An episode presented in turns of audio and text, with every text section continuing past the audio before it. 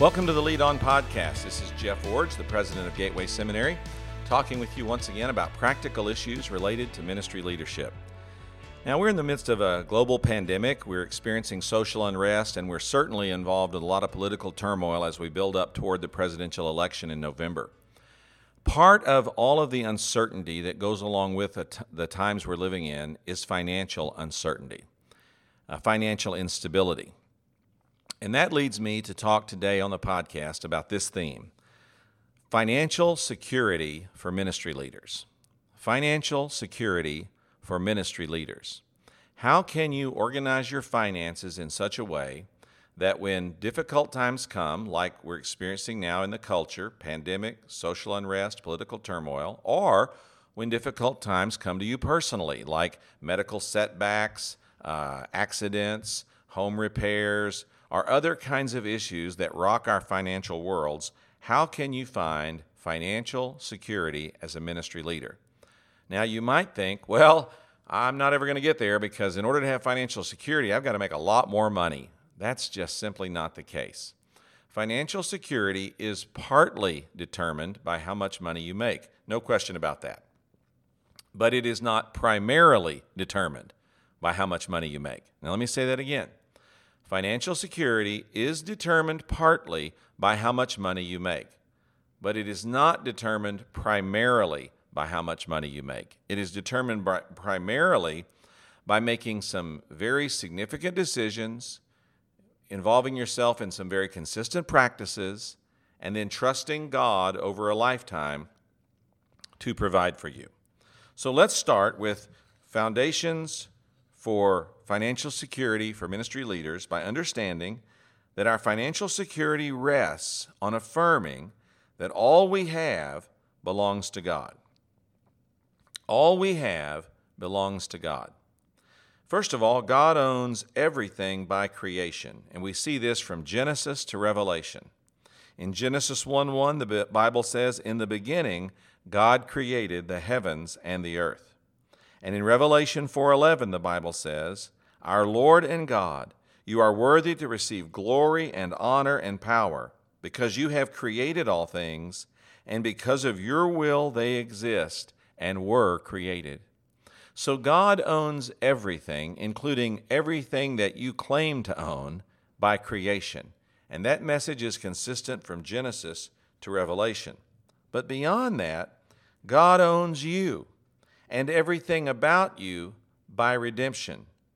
In Ephesians 1 7, the Bible says, In him we have redemption through his blood.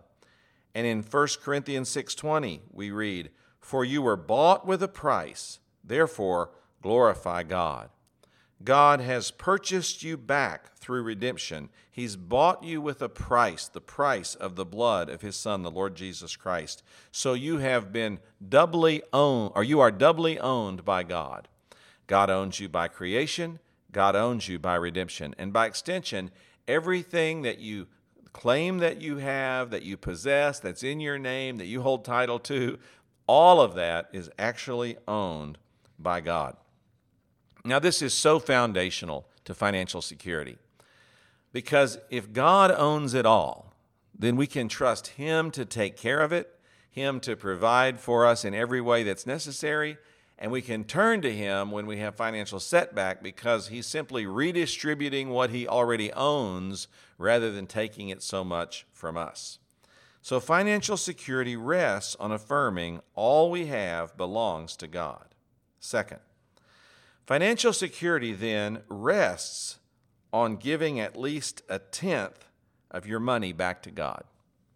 Now, I know this is controversial for some. I don't believe in tithing. I believe in grace giving. Well, I'm going to talk about that in just a minute.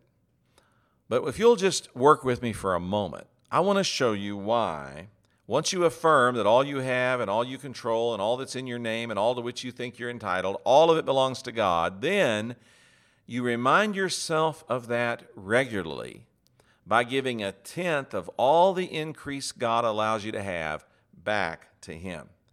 Now, of course, the most well known passage of Scripture about this is Malachi 3, starting in verse 7.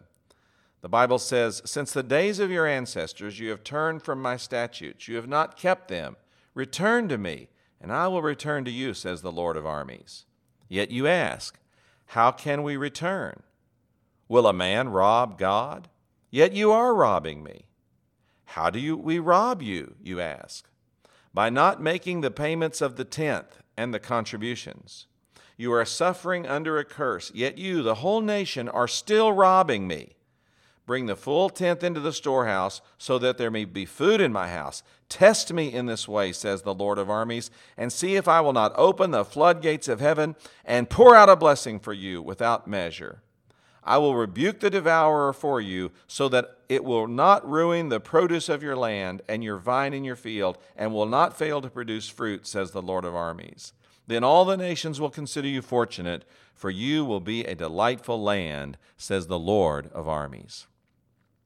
In this passage of Scripture, we learn that the tenth, or the tithe, is, the, is God's basic standard of giving. Now, the passage also says that we're to make the payments of the tenth and the contributions. So, even in this passage, which is so often used to teach about the tithe, there is evidence that we're to give even beyond the tithe. We're to give a tenth or more of our income back to God as a reminder that God owns everything, everything comes from Him, and that we're responsible to Him for all that we have. Now, some of you might be thinking, yeah, but I don't believe in tithing, I believe in grace giving. The New Testament talks about uh, giving out of grace and giving uh, generously and giving hilariously, and certainly it does say all of that. But let's understand some consistency of interpretation. Grace always exceeds law. Grace fulfills law, meaning not that it displaces it, but it fills it full and overwhelms it. So when you apply that in the area of, of uh, for example, marriage uh, and divorce and uh, lust and things like that, you know, Jesus said, for example, uh, you've heard it said that uh, a person who commits adultery, but I say, or not to commit adultery, but I say, don't even lust for a person in your heart. Uh, Jesus said, You've heard it said, don't commit murder, but I'm telling you, don't even think evil of other people in your heart. So grace always goes beyond law. It fulfills it in the sense that it fills it full and overwhelms it, not that it sets it aside. Now apply the same thing in the area of money. I also do not believe that giving a tenth is our legalistic responsibility before God. I believe that our gracious responsibility before God is to give more than a tenth as an example of grace giving back to Him. So if you tell me, well, I don't believe in tithing, I would say, well, I don't really believe in tithing either. But if you say, I don't believe in tithing, therefore I can give 1 or 2% and call that adequate, I would say, I do not agree with that understanding of Scripture because grace giving always exceeds legalistic giving. It displaces, it, it, fulfills it, not displaces it. It overwhelms it. And so I believe that God has called us to give a tenth or more as a contribution back to Him on a regular basis to remind us that everything we have originates with God, everything we have belongs to God, and everything we have is under God's direction. Now, this passage of Scripture reveals two ways that giving is a source of financial security. The first is that giving assures you of God's provision. I love this phrase from Malachi See if I will not open the floodgates of heaven and pour out a blessing for you without measure. When we give, God opens the floodgates of heaven and gives back to us in ways we could have never imagined. I could tell you 25 stories if we had enough time on the podcast that would come to mind about how God has provided for my wife and I and our family over the years. There have been many times when we have sat down and looked at our bank account and said, This makes no sense. We make this amount of money, we give this amount of money away, we have this many bills that we have to pay, and somehow it all worked out and we even had money left over. That makes no sense. Look, the math just doesn't work. But God somehow provides. God provides. He pours out from the windows of heaven blessing until there's no more need. One of my children one time said to me, I don't understand why I have to give a tithe. I said, Well, let me explain it to you. And so I gave them a miniature version of this presentation today. And when I finished, he said, Well, I just don't see uh, that, that it really works that way. Uh, you know, I give my tithe, but I don't see God pouring out the windows of heaven and taking care of every one of my every one of my uh, needs. And I said, okay, well, just stop tithing, see what happens. He said, well, what do you think will happen? And I said, well, I know one thing that's going to happen. I'm going to shut off your supply because I am the windows of heaven in your life. And my son said, okay, let's back up a second here. he said, I think I'll keep giving. I said, That's a good decision, son, because right now I'm the primary vehicle through which God pours blessing into your life. And one of the reasons I'm so generous toward you is because I know that you're generous toward God and toward others.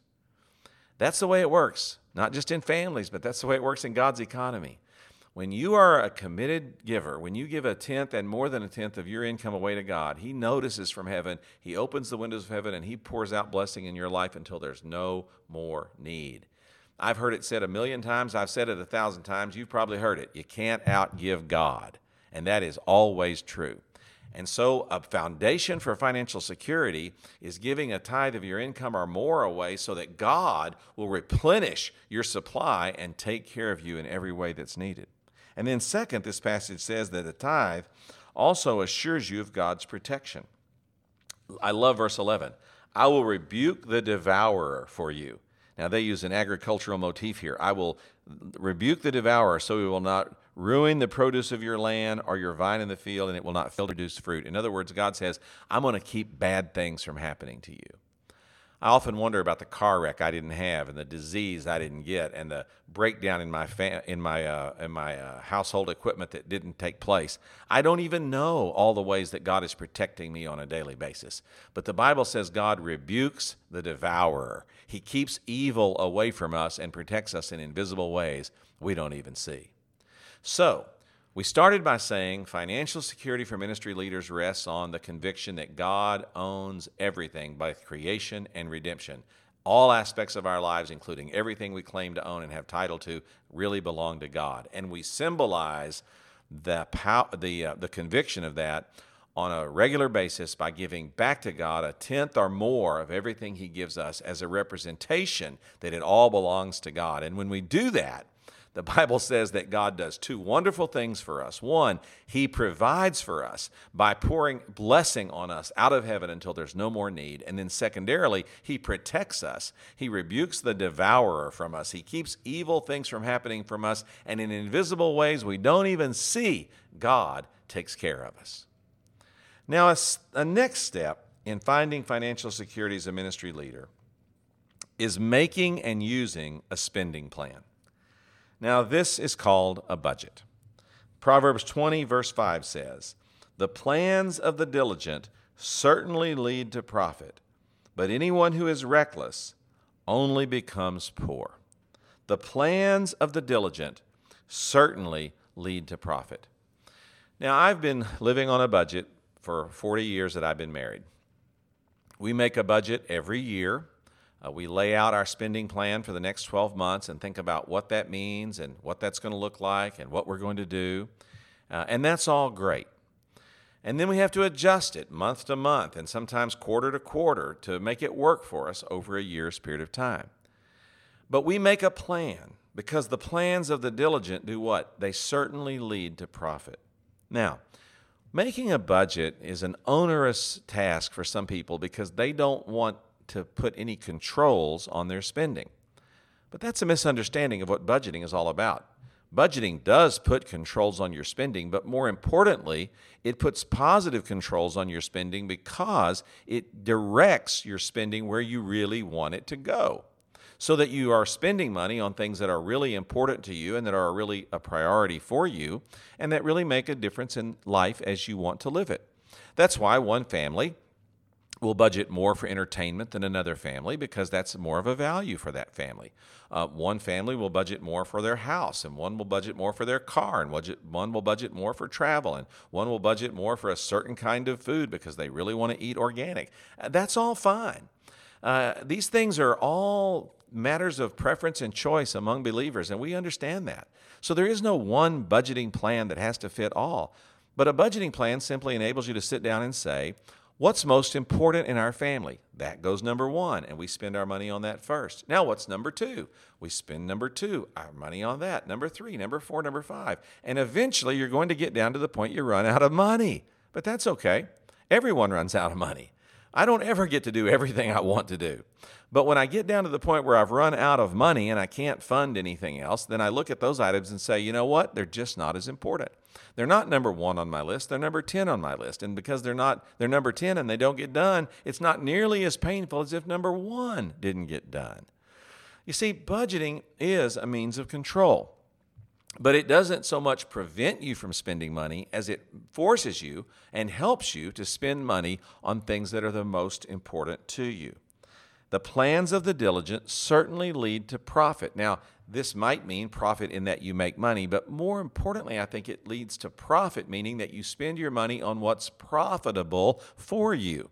So if you highly value your home or you highly value your car, you highly value organic food, or you highly value going on trips, or you highly value your education, or you highly value a church building program, whatever is highest in your values right now is where you're going to spend your money, and you'll feel that's profitable because you've used it in the best way imaginable, and therefore you're profiting from it.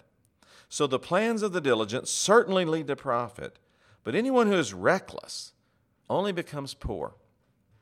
Reckless simply means, in this context, spending money in a undisciplined fashion, just whatever comes up you pay for in a, in a routine way and not really thinking about where your money's going. So, we want to avoid that and we want to instead be diligent in our use of funds. Now, financial security comes from making a spending plan or making a budget for a number of different reasons. It, eh, some I've already enumerated, but here's a few more. Uh, when you do this, you make a plan to live within your means and on a margin. And so a budget also gives you a sense of well being and relieves a tremendous amount of stress in your life. And then a budget also helps you to live out your priorities. As I've already said, you're prioritizing what is most important to you and you're spending money on that. And as you work your way down the list, of course, the lesser priority items don't get funded. And that's fine. You may not like it that you can't do everything you want to do, but you will be satisfied because you've been able to do the things that mattered most to you. Now, a lot of this you already know, but let me tell you just one more thing about budgeting that really takes a lot of pressure off of us. And that is, a lot of people think, well, I'm going to make a budget, and it's going to be my budget for the rest of my life, and I'm never going to re- be able to revise it. And every time I violate it, I'm going to feel guilty or I'm going to feel like I failed.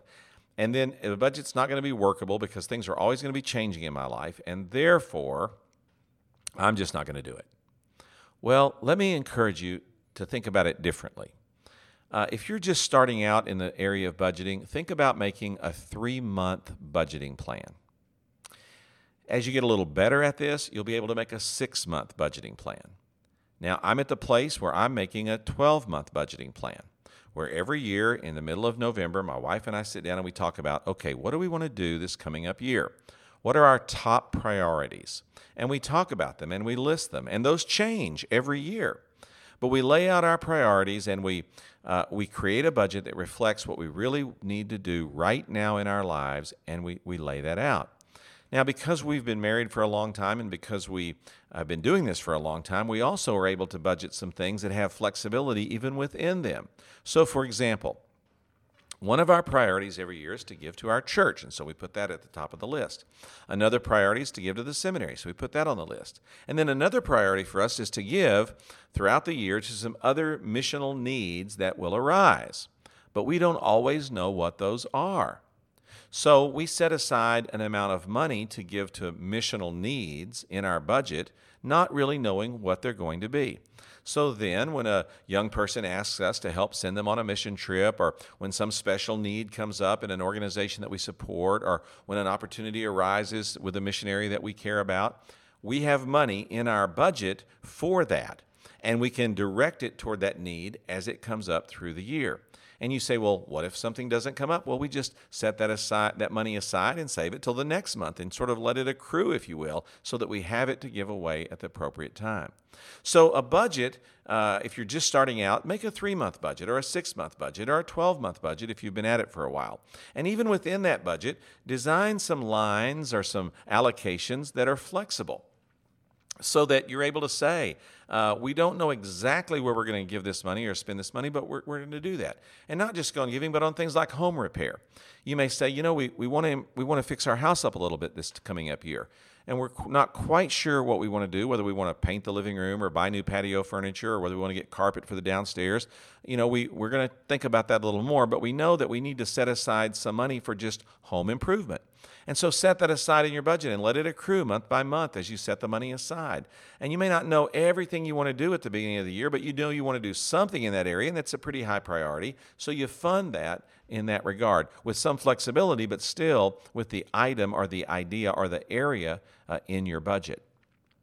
Well, uh, this isn't a financial seminar. It's a seminar or it's a podcast on try to find financial security. So, number one, Financial security comes from affirming that God owns everything by creation and redemption. Second, we're going to give back to God at least a tenth of our income every month to remind us that God owns everything by redemption and creation and to assure us of God's provision and protection. And then, as God gives us provision and protection, we're going to make a diligent plan for how to use the balance of everything we have, and we're going to call that plan a budget. And we're going to work that plan digital, diligently because the Bible says diligent plans lead to profit. Now, number four.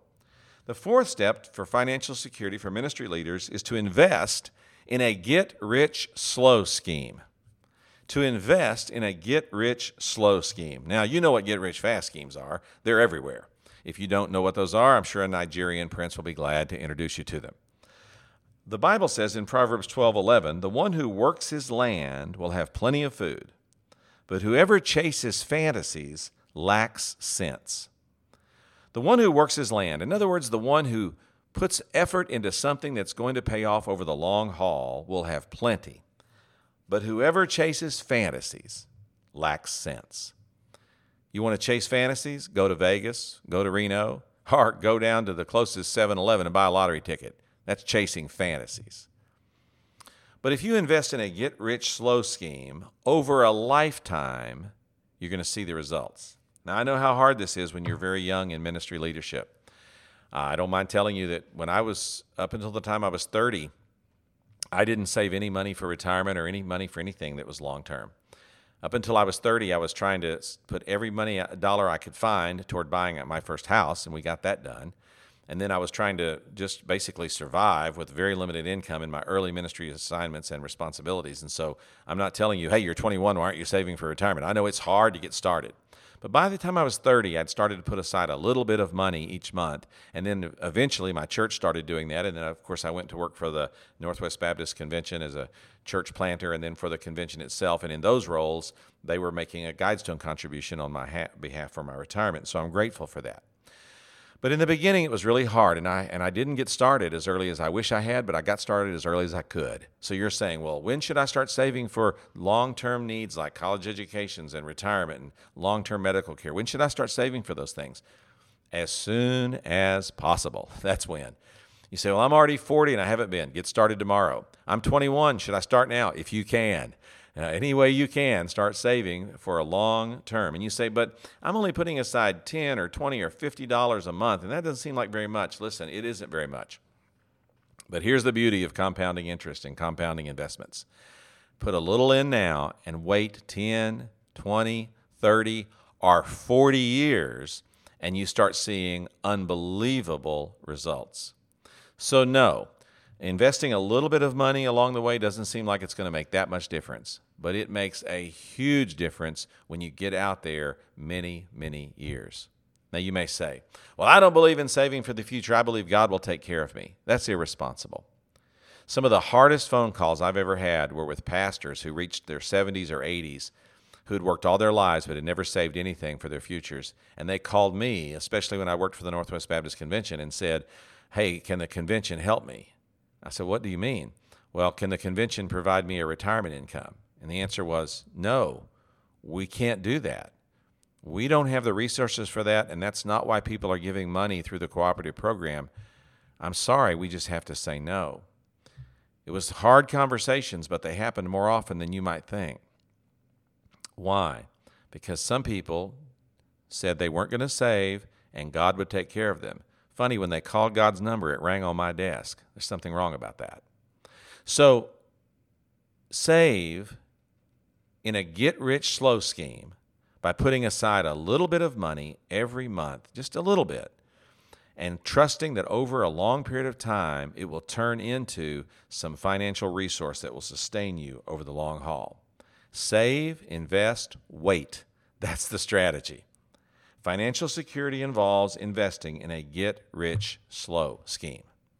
Well, here are four steps to financial security for ministry leaders. First, affirm that all you have belongs to God by creation and redemption. Second, remind yourself often that all you have belongs to God by giving Him a tenth and more in regular contributions out of what He provides you. When you do this, the Bible promises that God will provide you provision and protection along the way. Then, when He provides you provision and protection, make a diligent spending plan called a budget to allocate the 90% you have left over every month and to use it in priority fashion for what really makes a difference to you. And when you do that, you'll be using your resources profitably to accomplish what you think is most important in, our, in your life and in our world. And then to care for yourself over the long haul, invest in a get rich slow scheme. Save, invest, and wait. And start as early as you can. I'm not trying to pressure those of you that are in your 20s that are listening to this, but if you can start then, even all the better. I wasn't able to, but I finally got started when I was about 30, and it certainly made a big difference now that I've been doing it for these 30 plus years. Now, those are the four foundations for financial security for ministry leaders. But I want to give you a fifth one. Now, I hope that none of these things are a part of your life as a ministry leader, but if you choose to take this podcast and turn it into a teaching uh, tool for uh, laypersons, particularly, or for new believers, then you need to add this fifth step to financial security. And that is financial security is strengthened when you avoid what I call sin taxes. Sin taxes. Proverbs 12:3 says, "Man cannot be made secure by wickedness." A lot of sin costs a lot of money. And when you can participate in these sinful activities, I call them sin taxes because they will drain your resources. Gambling. Gambling leads to loss financial resources. You say, yeah, but some people win. Okay, here's what you do Google, Google Las Vegas photo and see what that city looks like. And then look at those hotels and tell me who's winning. Look at the casinos and tell me who's winning. You think the gamblers are winning? it ain't happening. No, gambling always results in loss. You will lose resources. Immorality. Think of all the costs of immorality the medical costs of recovering from disease and from the stress that it creates, the cost of the divorce when the money is split, the house is lost, the alimony has to be paid, the cost for counseling to overcome the damage that you've done in this in your spouse's life and in the lives of your children. Think about the cost of immorality. And then the cost of adultery that goes along with that. I've just mentioned alimony, child support, legal expenses, attorneys, everything that happens when divorce takes place. And then what about destructive habits like using alcohol and cigarettes and drugs and other things that cost money that do damage to your body that not only cost money when you do them, but they cost you money in lost productivity, lost wages, and they cost you money in lost medical care and, and increased medical premiums and all that goes along with that. So I call these sin taxes. If you're gambling, participating in immorality, leading to adultery that leads to divorce, or if you're participating in destructive habits, all of these things take our money. They take money while you're participating in them, they take money while you're recovering from them, they take money to pay for the damage done by them. They take money. They jack up our insurance rates. They take money out of our pockets to pay medical bills. They take money out of our pockets to pay gambling debt. They take money out of our pockets to pay for counselors and for recovery programs and for all the things associated with sin taxes. If you're a ministry leader, you've probably already crossed the line and moved a lot of this stuff out of your life. I hope you have. I hope you moved it all out of your life. But if you're listening to this podcast and any of this any of this stuff is a part of your financial plan or a part of your financial picture, I can tell you it is draining you financially and it will lead to your financial ruin. So, financial security for ministry leaders, it is partially determined by how much money you make, but it is primarily determined by some other choices you make. Choose to trust God as your creator and sustainer. Choose to give back to Him as a reminder that all you have belongs to Him. As you give back to Him, enjoy His provision and protection. Plan to use His protection and provision wisely through diligent planning expressed in a budget, and then get invested in a get rich slow scheme to take care of your long term needs. Avoid sin taxes to strengthen your financial security. I hope this podcast helps you during this time of uncertainty that we're living in right now, and I hope you'll use it to teach others how to find financial security. Do it well as you lead on.